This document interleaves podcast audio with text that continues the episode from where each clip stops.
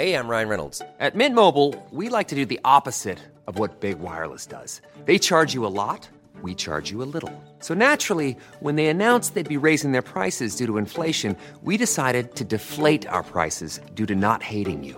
That's right. We're cutting the price of Mint Unlimited from $30 a month to just $15 a month. Give it a try at mintmobile.com slash switch. $45 upfront for three months plus taxes and fees. Promote for new customers for limited time. Unlimited more than 40 gigabytes per month. Slows. Full terms at mintmobile.com. Say hello to a new era of mental health care. Cerebral is here to help you achieve your mental wellness goals with professional therapy and medication management support. 100% online. You'll experience the all new Cerebral Way, an innovative approach to mental wellness designed around you. You'll get a personalized treatment plan from a therapist, prescriber, or both in a safe and judgment free space. Your cerebral therapist or prescriber will outline a customized plan with clear milestones along the way so you can get to feeling your best. With Cerebral, you're not alone in your mental health journey. We're here to empower you to live a fulfilling life. So take that first step towards a brighter future and sign up today at cerebral.com slash podcast and use code ACasts to get 15% off your first month. Offer only valid on monthly plans. Other exclusions may apply. Offer ends July 31st, 2024. See site for details.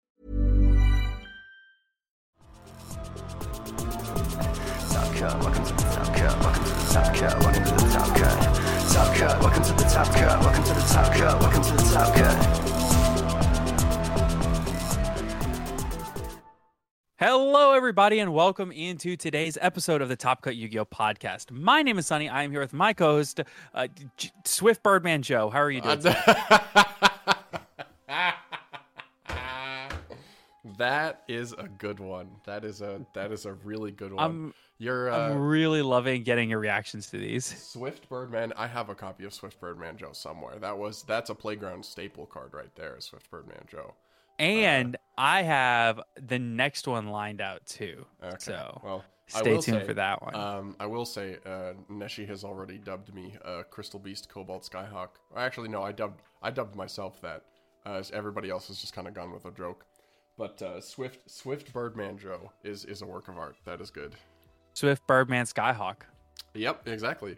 Skyhawk Birdman Joe. So- Yeah, Swift Birdman Isaac. I like that. ah, that'll do it. So, with that, let's go ahead and get on into today's uh, podcast. Of course, we want to start by thanking all of our wonderful sponsors. So, a huge thank you, of course, to ETB Games as well as Steel Fox Games. What are you What are you laughing at me for? all I'm doing almost- is the intro. No, no, no, no, no. You you were this close. I could hear it. You were this close to not reading out the sponsors. You're like, we're gonna go ahead into today's episode, and of course, we'll thank our sponsors. You were this close to just. That's how we right start the episode, obviously. So, thank you to Steel Fox and ETB Games for their continued support of the podcast.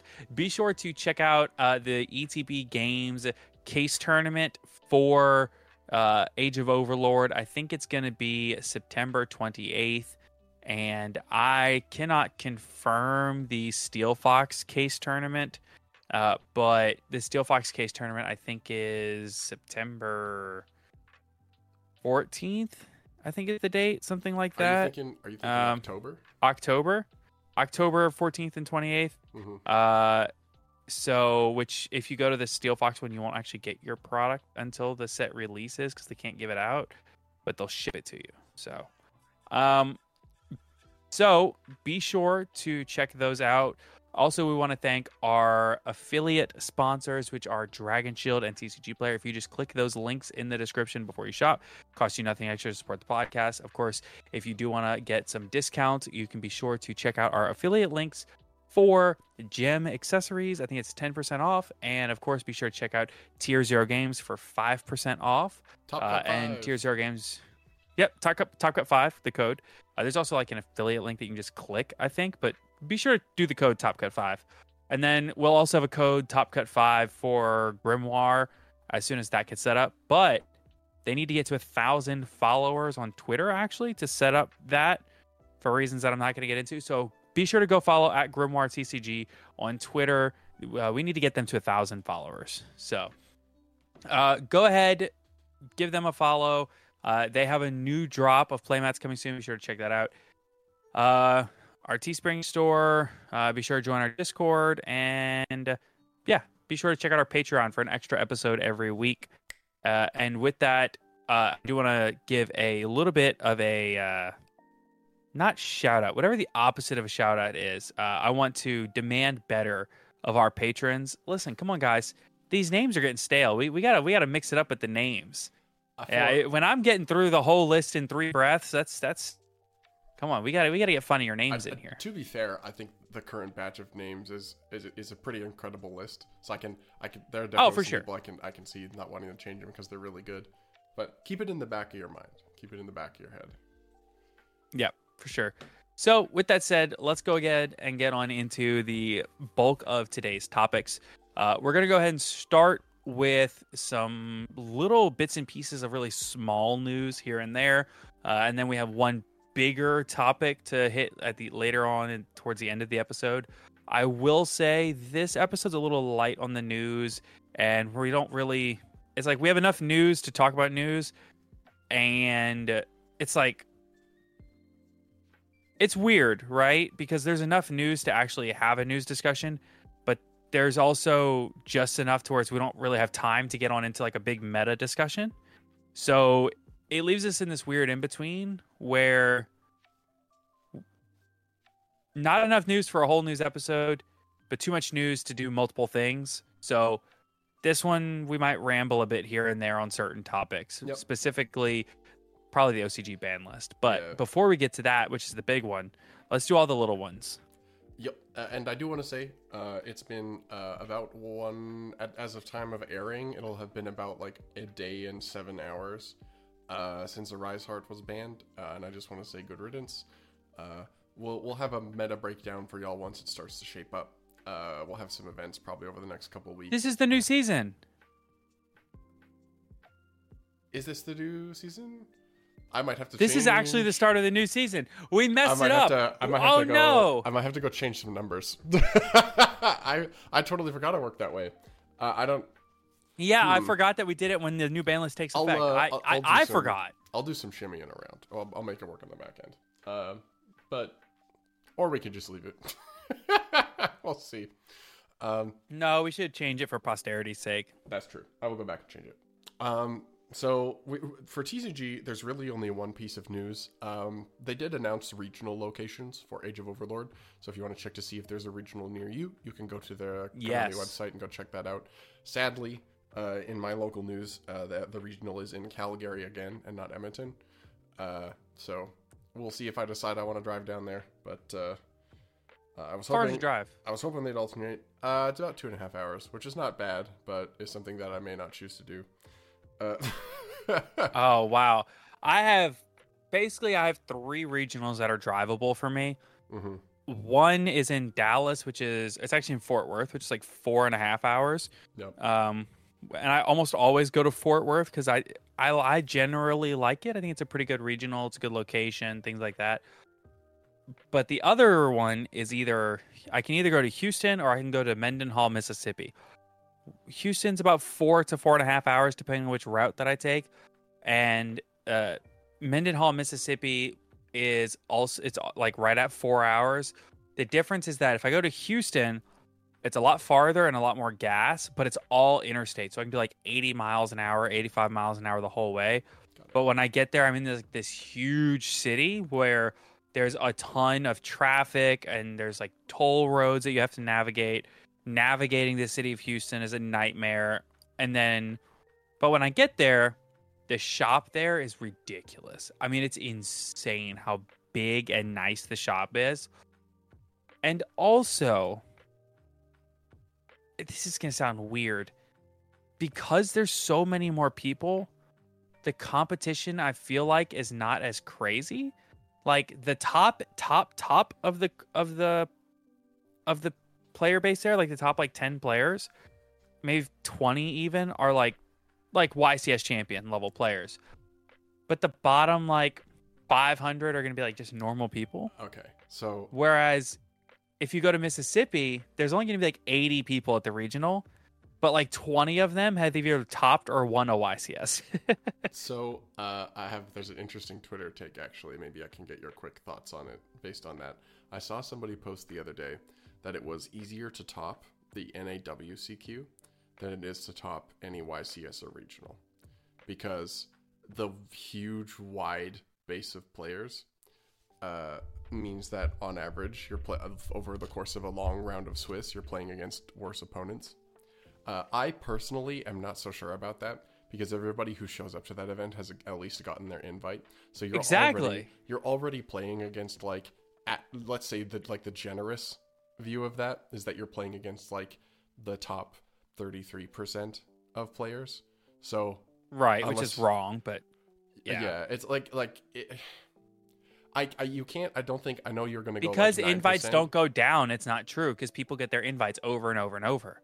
That's true, but you also have like a lot of locations where invites might be different, right? Like you said at those like smaller regionals, um, uh, and at OTS championships as but- well.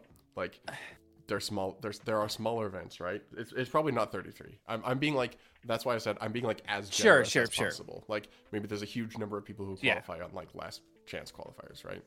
Like It's closer like you're already in the top 10%, but yeah, sure, we'll go with whatever. that's- even if even at like that charitable of a like interpretation of it, 10% is charitable like- in my opinion, but that's still like it, it would still be like the top third or the top 10% of players right so i don't it's it's maybe if you think you're better than everyone else then maybe it's true but uh, Yeah, but if that's yeah, the case for then sure. if that's the case then it's true everywhere you would go so i don't know Okay. i think it's a bit Let me hit you with some numbers, and I'll, let me get. You, I'll get your thoughts right, on these okay, numbers. let's hear it If and this pertains to this. Okay. There are a just shy of like 400 million people, Mhm. right? In the United States and Canada. Just United States and Canada, there's probably 380-ish million people because I think the United States is like 340 something like that. And Canada's like what, 40 million? probably between 40 and 42 yeah Okay. So there's like 380, 390, somewhere in that range. Let's just say 380 million people. Of those 380 million people, how many do you think play Yu Gi Oh? Just play Yu Gi Oh! At any level, casually, competitively, just play Yu-Gi-Oh. go to like tournaments in person or or I, I'll say the Say that- that baseline like, is they go to locals. Okay. I I guess probably twenty thousand. Maybe maybe twenty five. I think 20 to 25,000 is really on the low side. Okay. How many people at your locals do you know that go to locals? Even if they only go, you know, once every other week or once a month, they go to locals. But they will not even go to a regional because it's like too competitive. Quite a bit. I'd say probably. Right, I'd so say it- probably like probably half of them.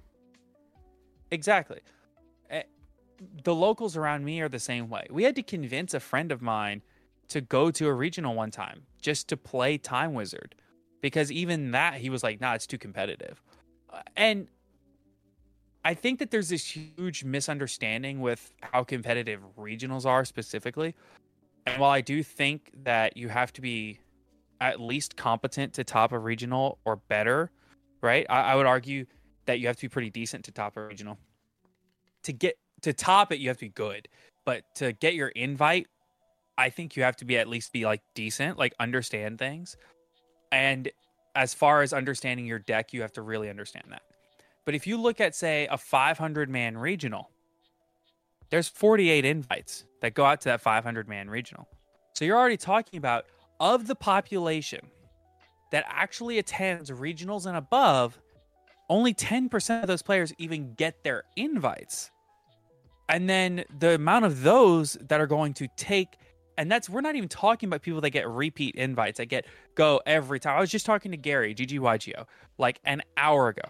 He said he's, we're already, we're not even done with the first season of this stretch. He's already got multiple invites. So when you look at the population of players that go to regionals, which eliminates half easily already, tops regionals, which is only 10% of those, and if you take out the repeats, you're looking at maybe 4% of players that even appear, that even get an invite to nationals. And then of the people that get invites to nationals, how many are actually going? At the regional that you went to, how many of the people at the last regional that you well the last regional you topped was remote the last in-person regional you played in or even the one that you judged how many of the of the players that got invites are actually gonna make the flight out to nationals maybe two or three of them Uh, right? Probably Like- five.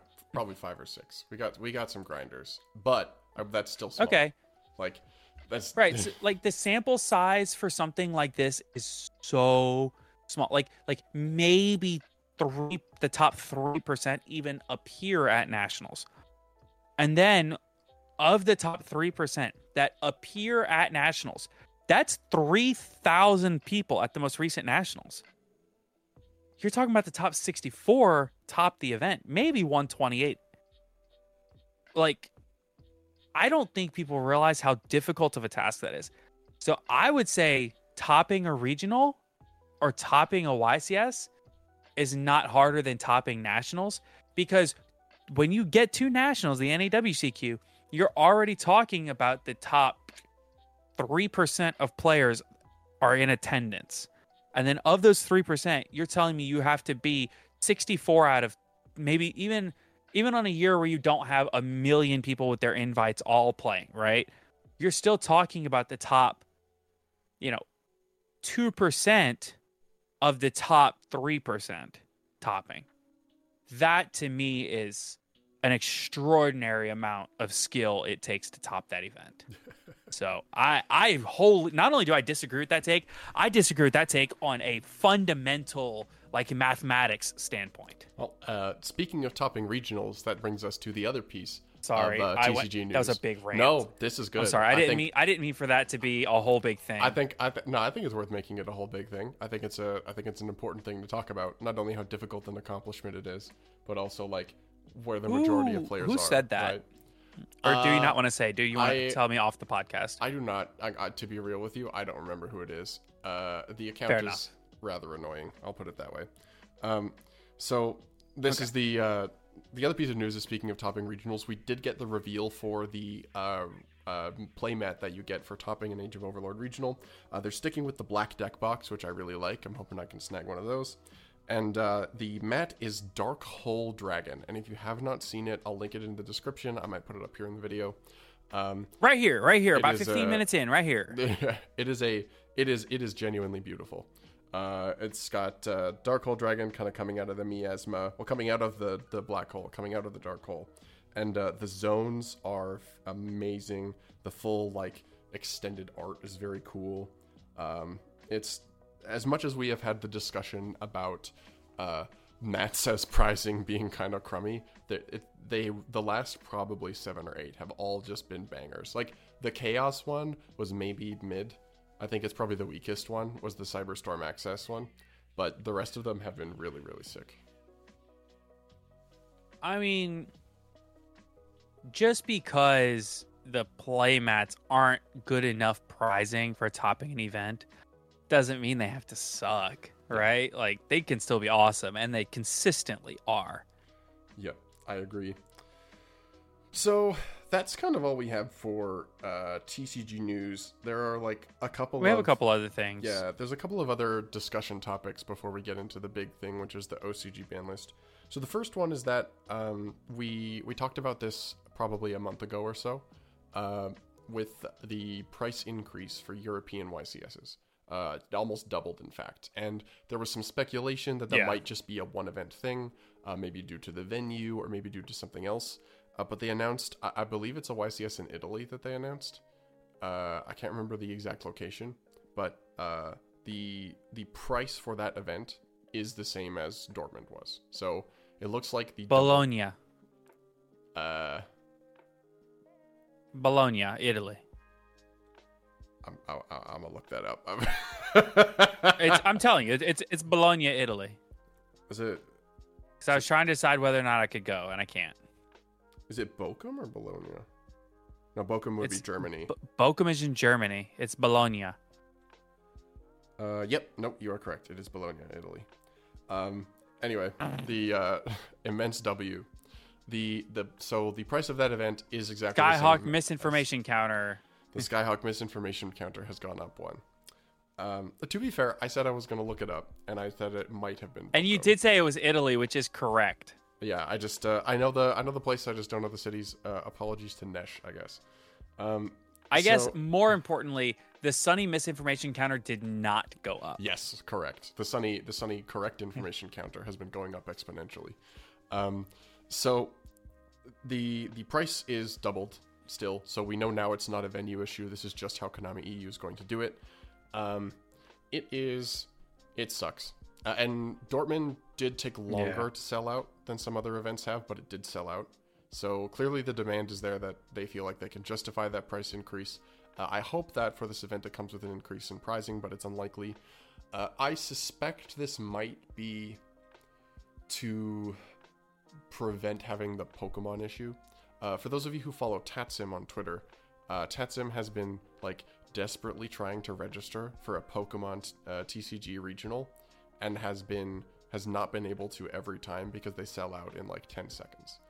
And I it could be that. Konami is trying to avoid that, but uh, I mean we saw I don't they- think that's it. we saw what they did for London, right? They're clearly capable of of um, finding venues that can house a, lot of people if if they feel like the registrations will be that high. So it's likely that this is just the way that price is, and it seems like EU players are now going to be playing more, pay, paying more for sealed product as well. Um, tr- distributors, uh, especially the rarity collection, seems to be marked up, as were the tins. It is here too. The rarity collection is w- way more expensive here. Hmm. Well, I don't know if you've seen that. It's like seven dollars a pack. Oh, I think I think um, on initial pre-orders it wasn't, but it's expensive now because of the demand for it. Uh, No, I, I think the the initial announced MSRP is like seven dollars per pack. Okay. For five card packs. I am Yeah. not. Uh, I am not going to comment on it so as to not raise my uh, disinformation counter. No, no. I uh, might I may have mis- raised my uh, disinformation counter. That's true. Um, see, I'm not taking risks. You're taking risks, and, and I admire you for that. Um, I was objectively incorrect. The Sonny misinformation counter rises up one. oh, It shows four ninety nine per pack, which is still full MSRP for five card packs. So well. Uh, uh, unfortunately for Sonny's disinformation counter, it will have to go up, but uh, we admire your sacrifice. Uh, the second, uh, so the last piece of TCG-ish related news is not really a news piece. It's just kind of an interesting thing that I noticed that I wanted to talk about. So, uh, you know, on the podcast, we we criticized the uh, the Silver Dark Magician. Uh, and and I think at the time there maybe was some debate because like the the Blue Eyes is worth a fair bit of money, and even though they have the price on this, maybe people will talk about it. Uh, the Blue Eyes sold out rather quickly, if I remember correctly. Uh, and the uh, the Dark Magician, uh, the TCG account, like almost every other day, is posting trying to get people to buy it, and that means people are not buying it. like, they No, they they aren't. They never push stuff this hard. Like, when was the last time you saw them post multiple times about like buy a box of Dune post release, aside from like the release date and the release celebration? They don't. And the reason for that is because people aren't buying it. and I think that's good. I, I think it's a good thing. I think okay. I I, I want to come back to the YCS prizing after this because I did have a little bit that I wanted to say on that. But uh, as far as this, it's really weird and it's really interesting to me because Yu-Gi-Oh is a little bit different from Magic the Gathering and Pokemon in that Magic the Gathering has Black Lotus. It also has eight other cards in the Power 9 and has a bunch of one off cards here and there, sure. But it has Black Lotus. Pokemon has Charizard. It objectively has Charizard, right? Like like you can say Pikachu, sure, Pikachu's probably more recognizable. But the thing that's always going to sell a set is having a special collector Charizard. A special collector Pikachu is not going to sell a set, right? The only special collector Pikachu card really out there is the, The Illustrator? Illustrator Pikachu. Yeah, and that's and that's only because it's like a one of one kind of thing, not even because it's or, or one of whatever it is, like five or whatever. I, I don't know. It's it's a rarity thing, not a hype thing. Charizard is Pokemon's hype thing. And while everyone always always has like their favorite Pokemon, it's Charizard. Charizard's the one. Charizard is that guy. So it's interesting because in Yu-Gi-Oh, you have Blue Eyes, but you also have Dark Magician. And it's always a toss up as to which one is everyone's favorite. And for a long time, I think that Konami has been very comfortable being able to capitalize on both. They have the entire Dark Magician archetype, but they also have a Blue Eyes archetype, right? For a long time, they could do, okay, we're doing a Blue Eyes thing and we're doing a Dark Magician thing. It's the two things. Well, now they're starting to realize that the hype of the Blue Eyes has outgained the hype of Dark Magician in most ways. And we're at the point where the Platinum Blue Eyes, that's going to sell. But the Platinum Dark Magician, you already did a Platinum Blue Eyes. You already did the White Whale. Like like Dark Magician Girl has more chase value than Dark Magician because of the waifu factor. So I, I don't think that Dark Magician is any more in a loc in his place where Dark Magician's going to sell as well as Yeah. Blue Eyes. The mention- only time that the only time recently that Dark Magician got something that Blue Eyes didn't was the Adidas collection. Didn't. No, maybe I'm misremembering that. But the yeah, and plus I'm pretty the- sure it was the- Dark the- Magician. It was Dark Magician, yeah. The other um the other piece there is that this one was 1400 USD and the Blue Eyes was a 1000 on release. It's been 2 years. Yeah. But that price difference is like unjustifiable, I think. So, Yeah, I uh, agree. Thank you to the collector community for not purchasing this product. Uh, it sends a strong message, uh, and I hope you'll stick it out. Uh, maybe if they like Agreed. if they do like a slash discount and they sell it for 50 maybe and if like if you really want something like this you can on like the official merch store you can Fifty percent like, or fifty dollars? fifty dollars uh, you can get the you if you want They something similar to this that's not like unbelievably expensive they actually do have like kind of these like metal slab cards on the merch store and sometimes they're discounted pretty cheap um, you can get like there's silver and gold versions of them uh, and those are cool and they don't cost $1400 um, they're often at, Not even a little. yeah sometimes ycs vendors have them too i remember at london they had a whole bunch of them um, and those are cool um, get those instead Mm-hmm. Very cool. Yeah. make get them to get them to make more versions Agreed. of those. You want to lead us into Mm. the big topic? Uh, I want to talk. I want to just like jump back onto the EU YCS price increase real quick. Do it. Uh, I kind of you were kind of on a roll, and I didn't want to interrupt you because I'm trying to get better about that. Uh, as far as that goes, on my side, I think that a lot of it, I think it's become unsustainable for Konami to price the events at what they're pricing them at due to the due to the popularity of the event. They're having to rent bigger and bigger venues, like at 20 euros per person, 3,000 people. That's 60,000 euros to book that London to to that they brought in at YCS London, right? And even 27 euros, whatever, 90,000 euros they brought in. Let's just say. Let's just say that 27,000 times 3 is 81,000 and they got another 9 from vendors paying to have spots. So you're looking at 90,000 euros. I think they probably lost money on that. Even if you say that from the manufacturers that print the cards, they got all of the cards for prizing and all of the prizing, everything for 5,000, which I would say is underselling it, right? I understand they get the cards significantly cheaper than even distributors, but I think 5,000 for everything that they gave away is probably underselling it. I think they probably had 20 plus thousand just in staffing costs. Uh, I mean, the money that they paid to have even just Wi Fi access for thousands of people, the money that they paid to have the whole stream set up, brought in, and, uh, and you know, set up. And then the money itself for the actual venue, they probably paid thirty thousand a day for the room. I mean, that's a big room. They those things are very expensive, especially at a major convention center in you know, in London. I, I don't think that the cost of these buildings has gone down with COVID. And these events have been $20 forever and ever and ever and ever.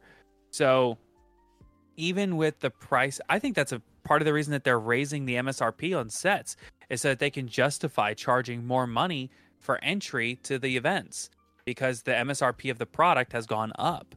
And I think that all of these convention centers, all of these convention halls are charging more money post COVID because so many industries are wanting to have events in these event centers.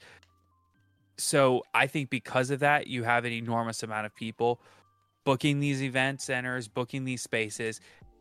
With with all of that competition, pricing heats up, and Konami has to charge more because they cannot afford to keep losing huge amounts of money. Now, do I have absolutely anything other than funny numbers in my head that make it add up? No, I don't have anything other than that. But that to me is what makes the most sense because I just don't think that they. I, I not only do I not think they're making any money, I think they're probably losing significant amounts of money on this event, Okay. on any of these events. All right. Uh, I'm gonna come in. Uh, I'm gonna come in swinging with the flaming fist here. Um, I think that sucks. Uh, and and honestly, I I didn't say it was cool. yeah. Well, no. So let me. That was that was poor phrasing actually. Uh, I think I think it has probably always been true that they lose money on these events, and I have zero sympathy for that. Um, the the the YCS events are essentially gigantic advertisements. If we're looking at it, when you run uh, when you run a stream and and you run a community, they're essentially like it's the pinnacle of the experience, right? In theory, you lose money on any advertisement, right? But having YCSs and having them be accessible is what keeps a lot of like the people who spend most of the money on the game in the game, and it's what keeps a lot of casual audiences like watching and following, and it keeps the content ecosystem running. Uh, it keeps the local ecosystem running for people who want to get better.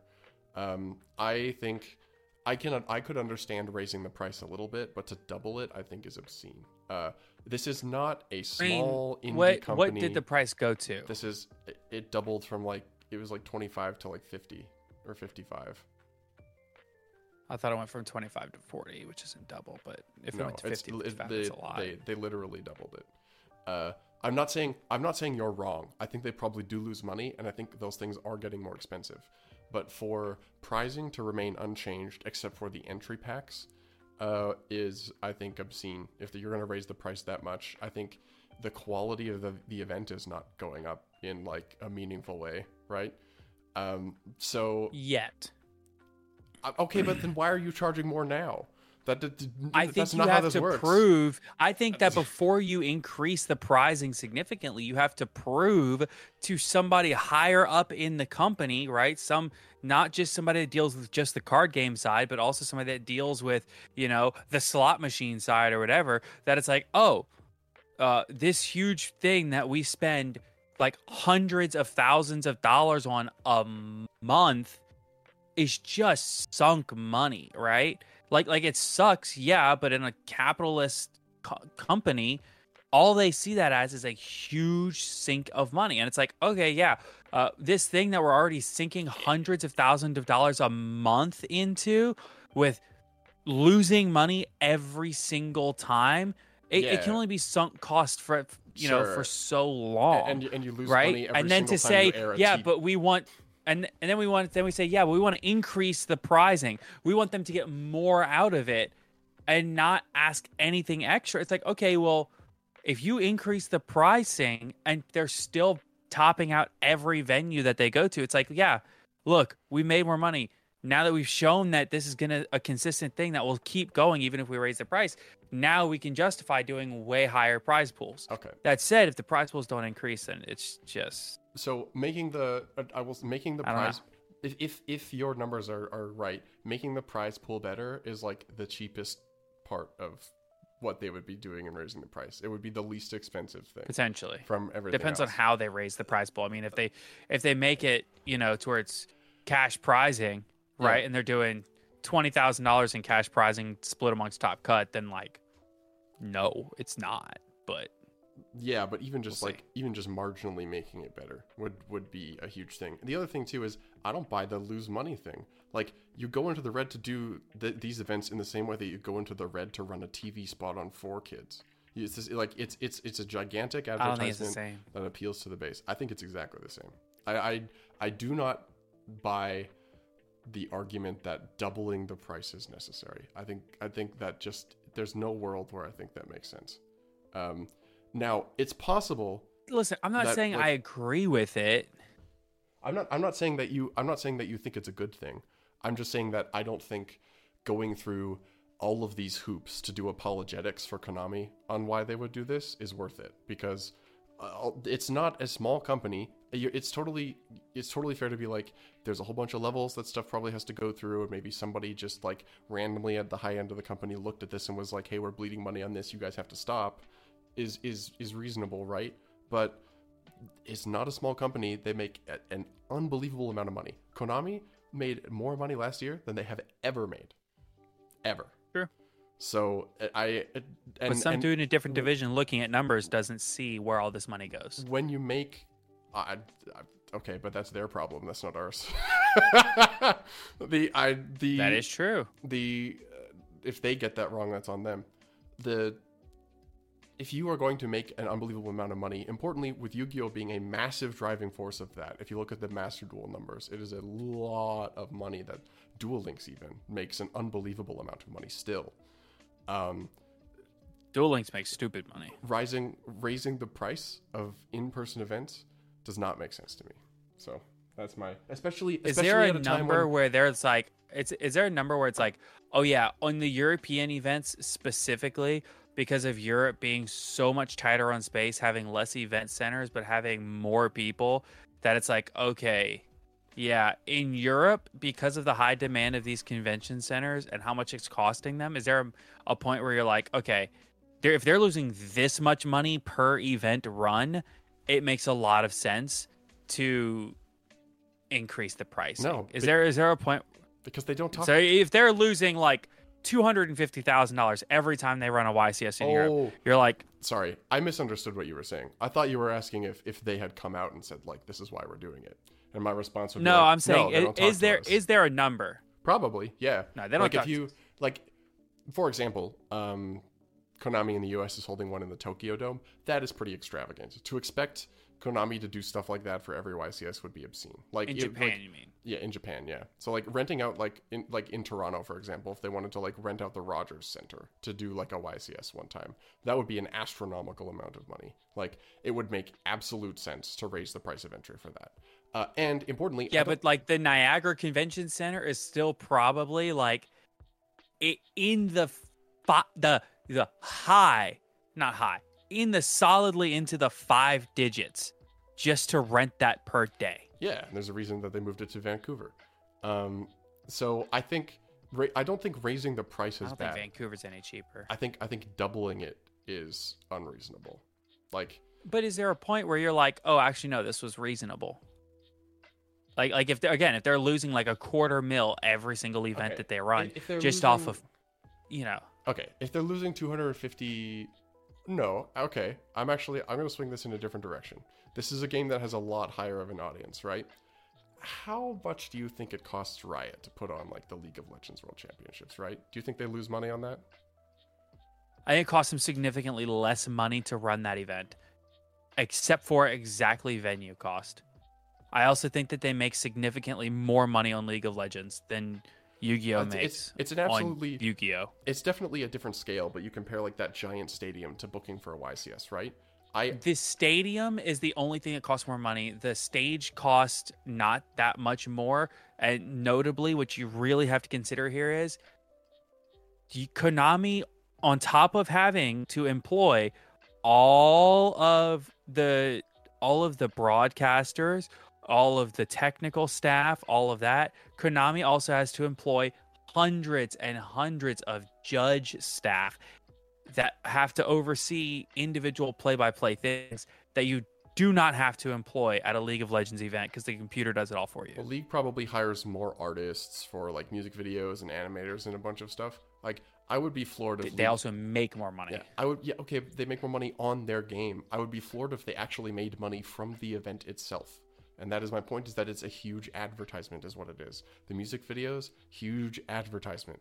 The like, honestly, on like the animation side of things, I would be floored if uh, like some of the more popular ones have obviously not broke like done really well for themselves and made money. But if you look at animations for like Valorant, for example, uh, one of the most recent ones, BB Nos and Grabbitz. Uh, I don't remember the name of the song, um, but like they probably do make some money on it. But at the beginning, it's like a huge loss. It's because it's an advertisement. That's what I think these events are.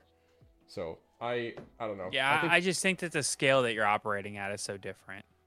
okay. I disagree. Well, I agree. I mean, agree. league, league, when you, I agree it's one of those the things where it's scale. like, Sorry, you go ahead. you know, if I spend, you know, 25% of my monthly income on my mortgage for my house, that is a, a lot of money to me, right? Whereas if a billionaire spends 25% of their monthly income on their property that they live on, it, it would be like the fanciest property in the world, right? So for Konami to spend, you know, 5% of their budget on running this event for this month, it's like that's a ton of money versus when Riot spends their money for this championship event that they only run like once or twice a year, right? They don't run this three times in a month like Konami does. For them to put on this event, it's like, yeah, it cost 5% of our budget this year, uh, but our budget was uh, $200 million. Where Konami's like, yeah, that's what we've made in the last 20 years off of Yu Gi Oh! Not quite, but not that, the number's not that far off. It's no, it's not. So like, It's like 500 million. again, we look know. at like the the we look at the we look at the scale, right? Like the economies of scale are so different here. So the company's full year financial results for fiscal year 2022, revenue up 9.9%. Their total revenue was 2.3 billion dollars. That's that's Riot, right? No, that's that's Konami Okay, that's So- their total year-on-year revenue for. Okay, for for 2022. how much of that? How much of that was from the Yu-Gi-Oh TCG? Okay, Not much. This is okay. So the TCG is correct. I'm going to give you uh, an, an example of where this logic breaks down. Fire Emblem. Uh, Fire Emblem, the base games, they do make good money. They sell really well. But the reason that they could afford to make a game like Fire Emblem Three Houses is because of the astronomical amount of money that Fire Emblem Heroes, which is their mobile game, makes. The cash cows, you Duel Links and Master Duel, are what fund the rest of the operation, at least as it exists now, right? And it's not that the TCG doesn't make money, they, and they make like astronomical amounts of money off of these. So to squeeze more out of the TCG side of things when it's the TCG side that is already struggling to keep players does not make sense. I think that there's a reason that we get four, maybe five European YCSs a year, whereas we get ten or twelve American ones a year. It's They should tell us. they should tell us that then. They should tell us why. I'm not disagreeing with that, but i- if you just take the time to logic it out, then you already know why. We don't need a statement from them to tell us something we already know. But wh- They're losing tons of money on this event. Tons of money.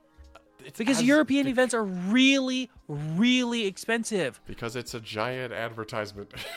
I, I just I do not Because they have to pay more money for the venues because there's less venues that need to hold more players, and you have to pay people way more money to hold these events in Europe. Because in Europe, they have to pay more people that are in more unions, and they have to pay more money. They have to pay more to the judges. Everything costs so much more. It makes sense that the European events are not the same price forever that the American events are. Yeah, and they don't have to be the same price. They just shouldn't double.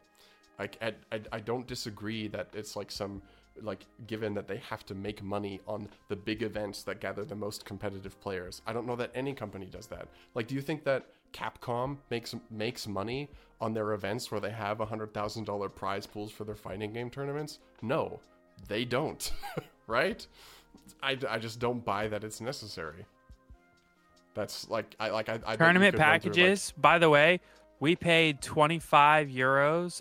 I think was it 25 or 27 euros for YCS London earlier this year. uh, I'd have to pull it up. It was twenty or twenty five. Because I think it ended up being 27 US dollars. I think it was like 23, 24 euros. They are now 45 euros. They're 45 euros. I'm gonna. Pull I just looked it up. So they did not double. No, It's they, 45 euros they did double. to enter YCS Bologna. Let me pull it up. It did not double. Unless it was 2250, in which case, yes, it exactly all, all doubled. the, I believe it was 2250 because all the European players have said that it doubled. Okay. Well, then double. But, But at I least will- it's not after- 55 or yeah. 60. After the show, I, I will put up the price here. Uh, after the show, I will go confirm the exact amount. I just, I guess my last comment comment on this is that I just don't agree with you. I think they can lose money, and I'm not. Importantly, I'm not saying that you're like on the side of Konami here. You're you've made it very clear that you don't like like that the price is going up and that people have to pay more money to go to to events. I just I Right. disagree with the logic that it's like this. I don't think we need to do apologetics for them. I think that they can do better. that's my that's my Okay. That's my pose. I guess my last closing thought here, because we do need to cover the OCG ban list. Yeah, yeah. I, I didn't mean for this to turn into a big thing, That- but yeah. like, it's a good uh, discussion.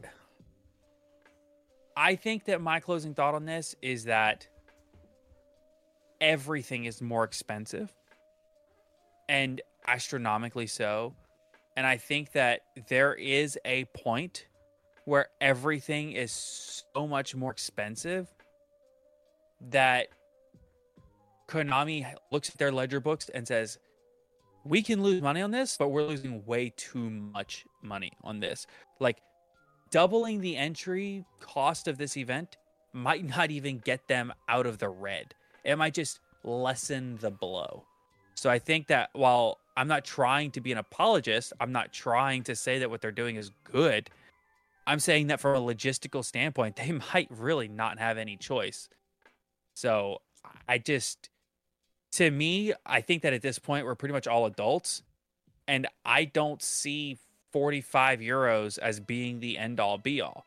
Granted, I'm in very blessed to be in a very good financial situation mostly, but to me, I understand the frustration, especially with the prize pool being not good, to be quite frank. Uh, I just, I see rising costs and I, I can understand where they're coming from as a company.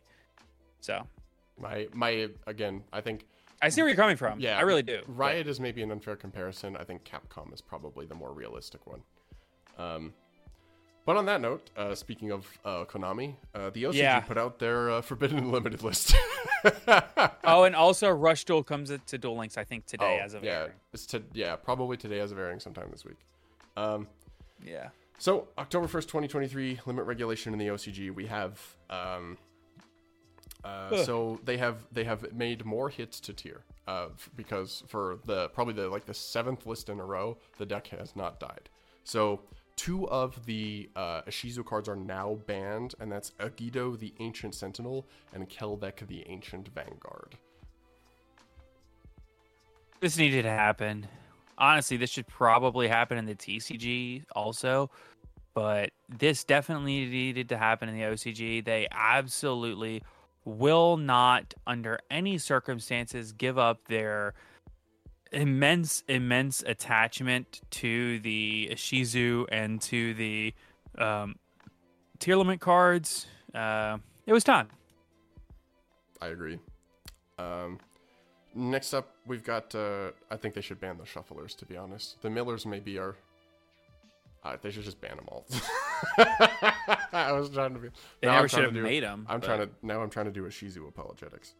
Uh, okay, so They never should have made them.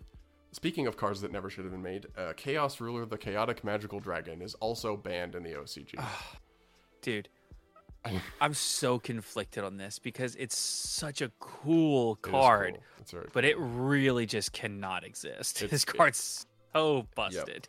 Uh, so Master Duel, I think, is the only format where this is still legal, which makes sense because it's kind of behind both formats. Um, Yeah. the uh, so uh, Trish, you've got a little bit more time to play with this.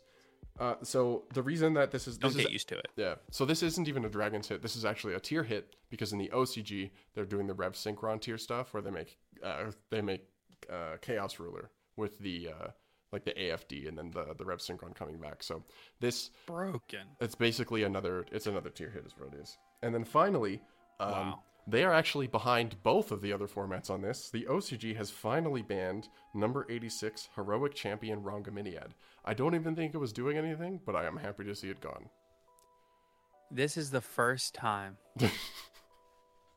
if I'm not mistaken, if Twitter is correct, the misinformation counter might jump one here. This is one of the first times, how about that, that they have banned an extra deck floodgate in the OCG. I think like Shockmaster is banned, but I think the count on extra deck floodgates being banned in the OCG is very, very low 'Cause it's compared like, to the TCG. uh is azathoth banned in the ocg Uh, because it might be uh, the, the list the list might be like shockmaster azathoth um uh Zexal and uh and this so it's like it is a really small list yeah. i might be And they're all Xyz. yeah shocker That's interesting because i think Shockmaster. Yeah. the tcg does not Shocker. Shockmaster. oh, you're gonna take my job with the card puns too Ugh, that's a good one you're pulling out a shockmaster right now Shut up. Keep going. okay uh so don't only, don't draw any attention to me. there's only i'll uh, Ignore I'll- the man with the box. I am ignoring the man with the box. Uh, so next up we have Tearlaments Kashtira. Uh, this has moved from unlimited to limited.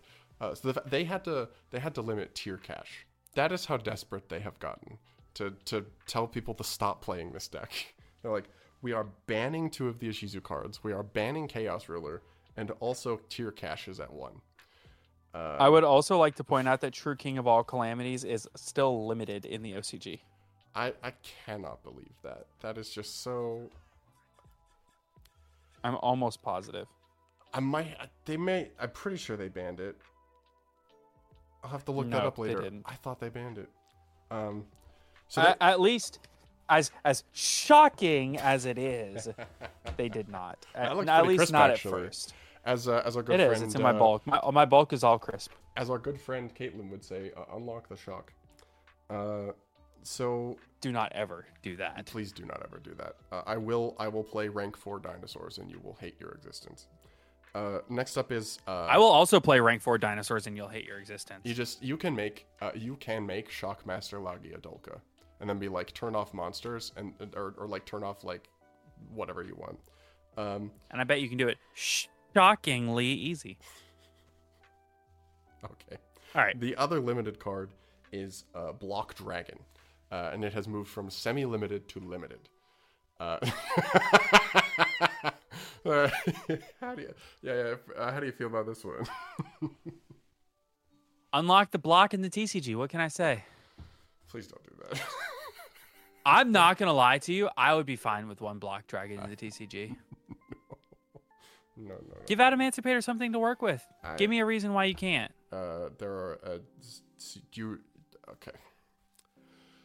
No, So no, you know no. that- you- actually, Actually, give me a actually. I think Hello. that Adamancipator has been power crept to the point that we can have one block dragon, and I'm not kidding. I okay, but why? Uh, this is like I I To make the to give the deck a boost in playability. It's the same thing with Orcust players wanting Harp Horror back. It gives the deck a play. Like think about think about like what the deck was doing before. You do, you don't you no longer have Auroradon or Halqifibrax combos. That's a big part of the deck. Just gone. yeah, but you also have Baronne de Fleur and Dispatter and all like the other synchro tools that exist They're right doing now. that anyway. I think you Adamancipator would turn into like the best Calamity Lock deck, if we're being real. Like, well, Centurion probably would be better, but still. Uh, I, I, the other thing too is that block- Calamity Lock? uh, you think so? Yeah, the level twelve. You think it would be the best Calamity Lock deck? I think What so. if we just ban Calamity? I don't think it's an issue. I mean, we could do that, but the structure deck just came out.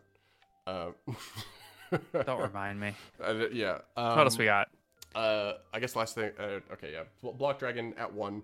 Uh, I presume they're preparing to ban it like they have in um, Master Duel. Maybe slow steps to a Probably not. ban, but anyway. Um, so the semi-limited what do you list. what do you mean preparing to ban it? They got- they still have grass at three. What do you want? I mean, uh, Master Duel has grass at one, now, Anyway. I think. But um, actually, I think it's at two in the OCG. probably right. Whatever. Uh, so semi-limited list, uh, Rescue Ace Airlifter has gone from unlimited to semi-limited. Uh, Rescue Ace right now is the best deck in the OCG, and I think post list it probably still is. Um, Airlifter is Yeah. their best starter, so this does matter from a consistency perspective. But it's like putting, um, it's like putting Unicorn to two, where it's like cool, I guess. You got one less starter. Yeah. Um, uh, Purrely Delicious Memory from Unlimited to Semi Limited. Just a tap on the wrist. Uh, these hits, funny enough, I think these hits are actually somewhat effective against Purrely, just because the the fewer spells that you have access to, the the weaker Yeah. playing the deck gets. Um, Yep. It's a consistency hit. yeah. Rivalry of Warlords from Unlimited to Semi Limited. Sure. Why would you do this? I, mean, I'm happy, but uh, do more. Because of the best of one format in the OCG, they want to limit floodgates ever so slightly and make it slightly less consistent to draw them. But that's so stupid. Because even guess what? In the OCG, they also have Pot of Prosperity, which means that the consistency of seeing anything is high. Prosp is limited in the. OCG.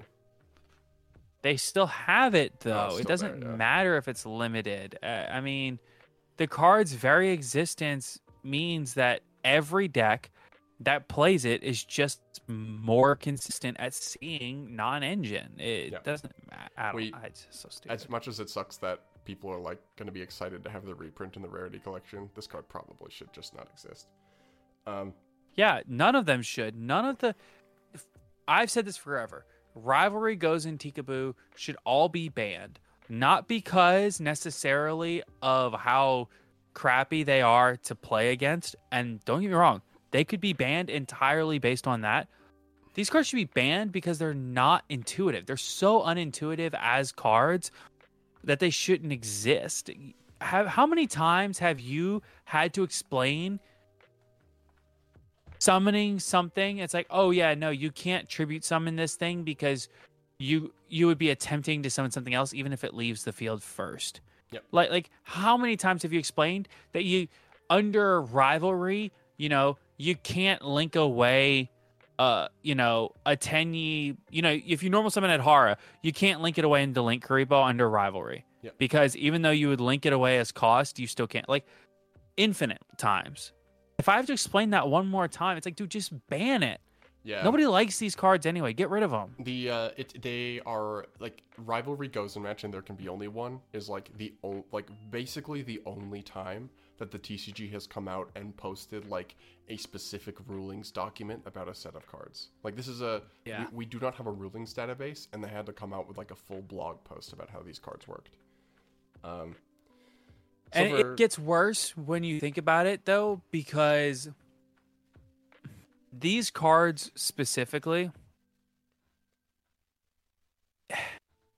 they also serve as problematic end board pieces because it's that piece of non-engine that you it's like it's like anti-spell fragrance, but I'm actually okay with anti-spell fragrance because wh- while I know that you're not, and I understand why, I think anti spell fragrance actually has like a certain amount of counterplay.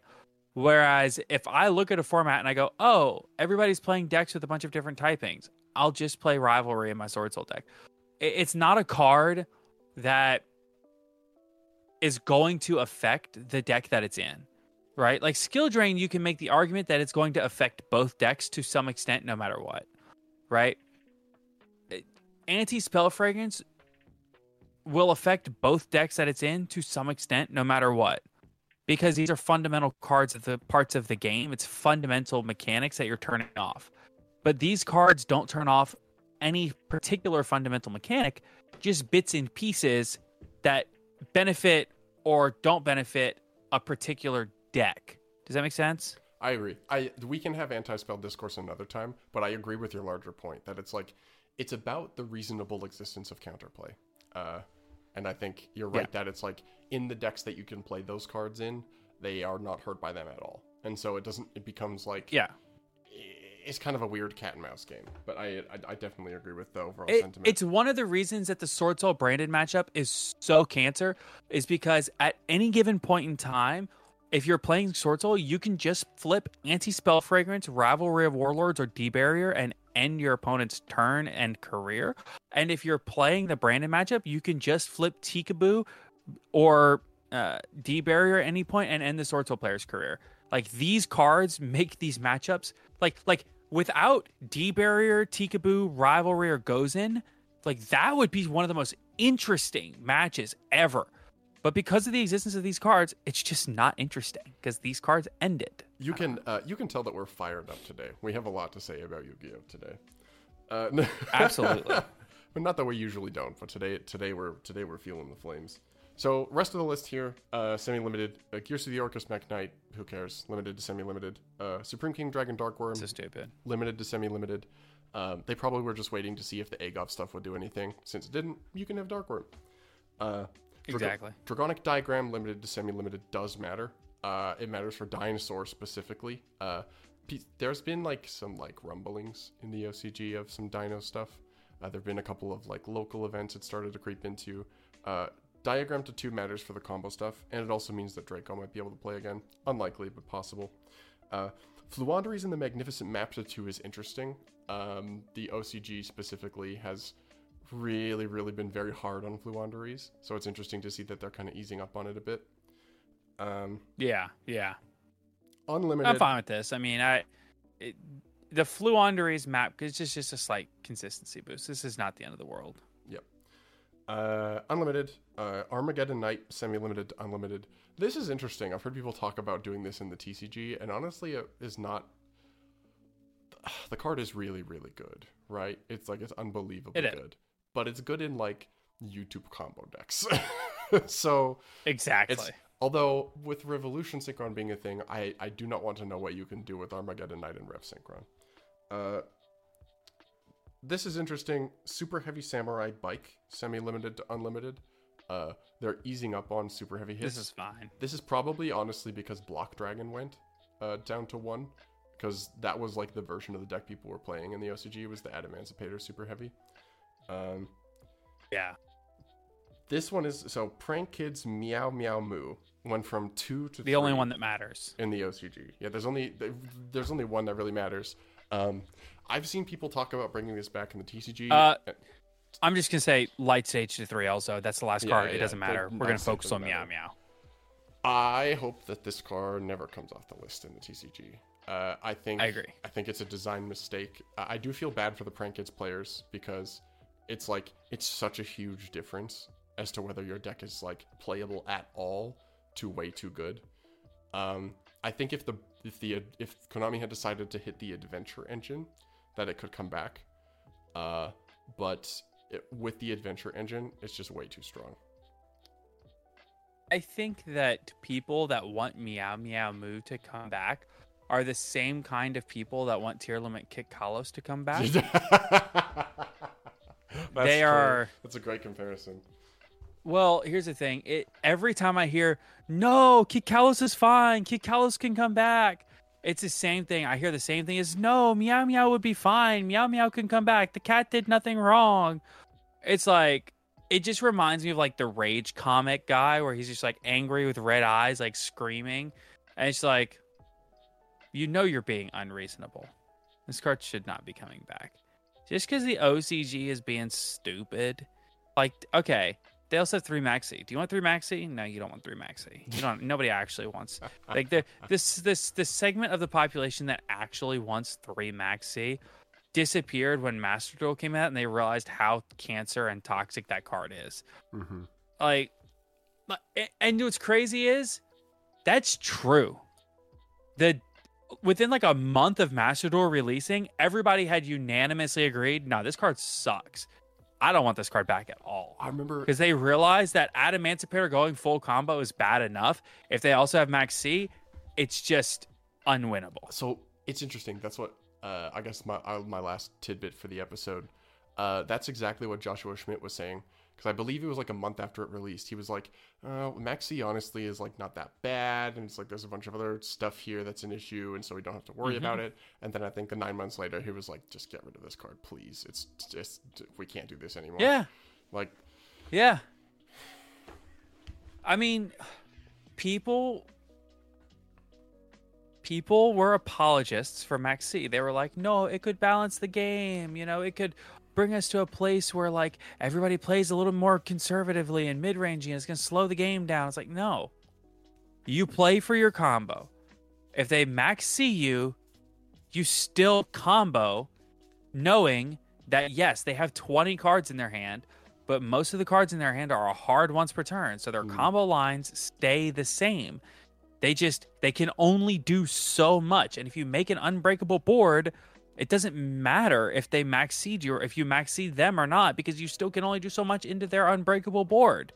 And then if you follow that up with, oh, they also have a Maxx C of their own, you just lose the game. Like, like, like, ah, it's so stupid. I people realize this, and now nobody in the TCG that's sane is asking for Maxx C back anymore because they all understand how bad it is. speaking of uh, Maxi Pack, uh, why don't we read some patron names? Absolutely. So huge thank you to all of our wonderful patrons, starting with Bring Red Reboot back to three, Kane Martin, Zyphorus, Big Stinky, Blows Best, Copium, Dr- Ding Dong Sosis, The Yang Zing, Gold Secrets coming back when Konami got my Ash beat by Crossout Designator, HGH Cyber. I used to play Rogue, but then my mom got a job. Is Canada, Nickelback, John Hill, Mountain Man, Oatmeal Spaghetti, Owen Alvarado, Pistol Place Pendulums, Shisala on my man grate till I redacted. That's good.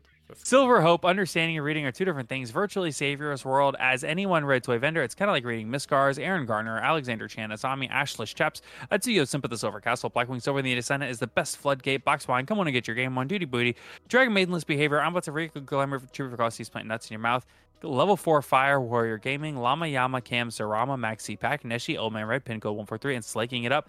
Thank you all so much for your continued support of the podcast.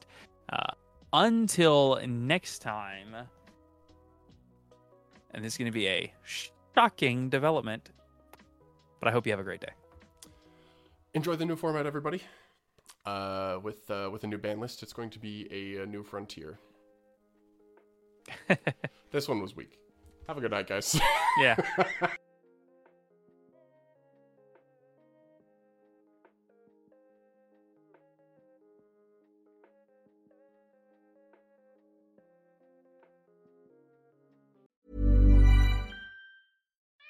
We love our pets, but when the floor is covered in fur, that's harder to love. Eufy X10 Pro Omni Robot Vacuum has powerful 8000 PA suction to make hair vanish from floors in just one pass. Plus, the roller brush has automatic detangling for easy hands-free maintenance. Want to know more? Go to eufy.com. That's EUFY.com and discover X10 Pro Omni, the best in class all-in-one robot vacuum for only $799.